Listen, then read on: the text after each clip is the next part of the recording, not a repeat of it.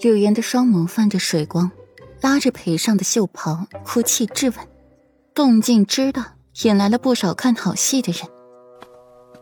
小姐，我们快走吧。白硕见聚拢的人多了，连太子这些人都不由自主的聚拢了，心下着急。裴尚淡然的收回了手，看着江叔，对这张脸他也是陌生的紧，习惯了那张脸，现在突然换了，也有些许的不适应。一次午后，江叔拉着自己去后院，当着自己的面揭下了脸上的人皮面具，给自己坦白和惊喜。那一瞬是真的有些被惊艳到了。江叔瞅准了机会表白。一番的情深意浓的话下来，让裴尚也有些受不住，拔腿便跑。江叔便在后面追。一次被强吻之后，倒是有些慢慢的适应了。最先适应的还是蒋氏，莫名的很喜欢江叔，还给他们撮合。再慢慢的就习惯了。今日说是未过门的妻子，也不是一时冲动，也许是想借着这个机会说出来。柳岩，是你把本公子的一颗真心给践踏了，如今又来说这种话，是什么意思？本公子看在往日的情分上，不与你计较。若是以后再敢对舒儿出言不逊，莫怪本公子不念旧情。裴尚重新揽过了江叔的腰，绕过了柳岩往一边走。柳岩的肩膀被撞了一下，失魂落魄的，硕大的泪珠从眼眶溢出，溅在地上。水花四溅，美人落泪也是极美的。顾阮远远的瞧着这里，轻移连步过来，与柳岩交错走过，脑后迎来一阵寒风。顾阮下意识的转身，手紧扣着柳岩纤细白嫩的手腕，瞧着她高高扬起了摊开的手掌。柳小姐，这是要做什么？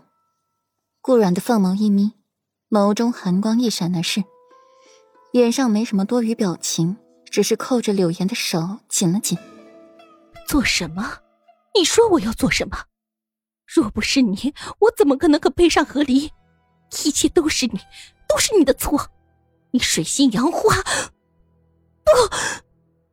柳岩卯足了力气，想要把手抽回来，却动不得分毫，只得在口头上逞英雄，满口慧眼。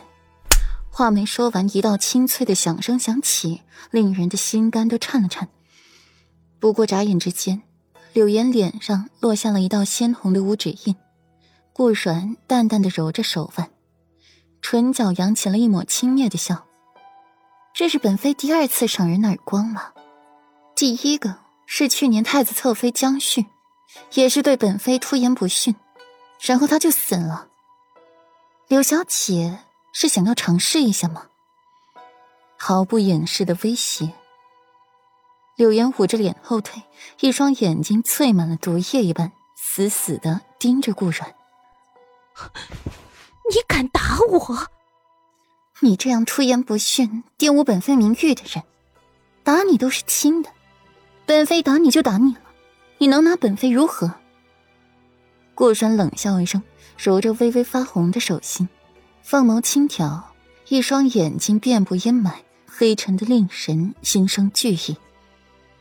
提起江旭，旁人也是惊了惊。去年顾阮不过是一个小小庶女，就因为江旭对她出言不逊就打了她。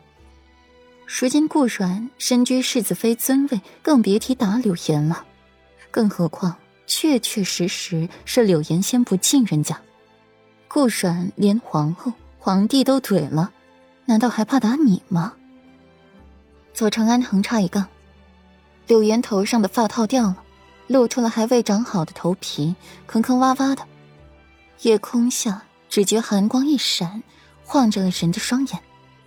看着柳岩捂着头逃跑，白若捡起了发套，在后面追。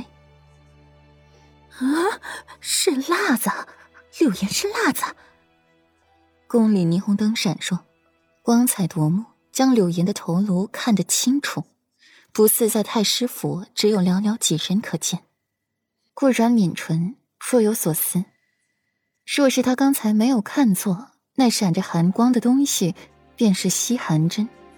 难怪柳岩都中毒了，还是在头颅部位还能活这么久，感情背后是有神医救着呢。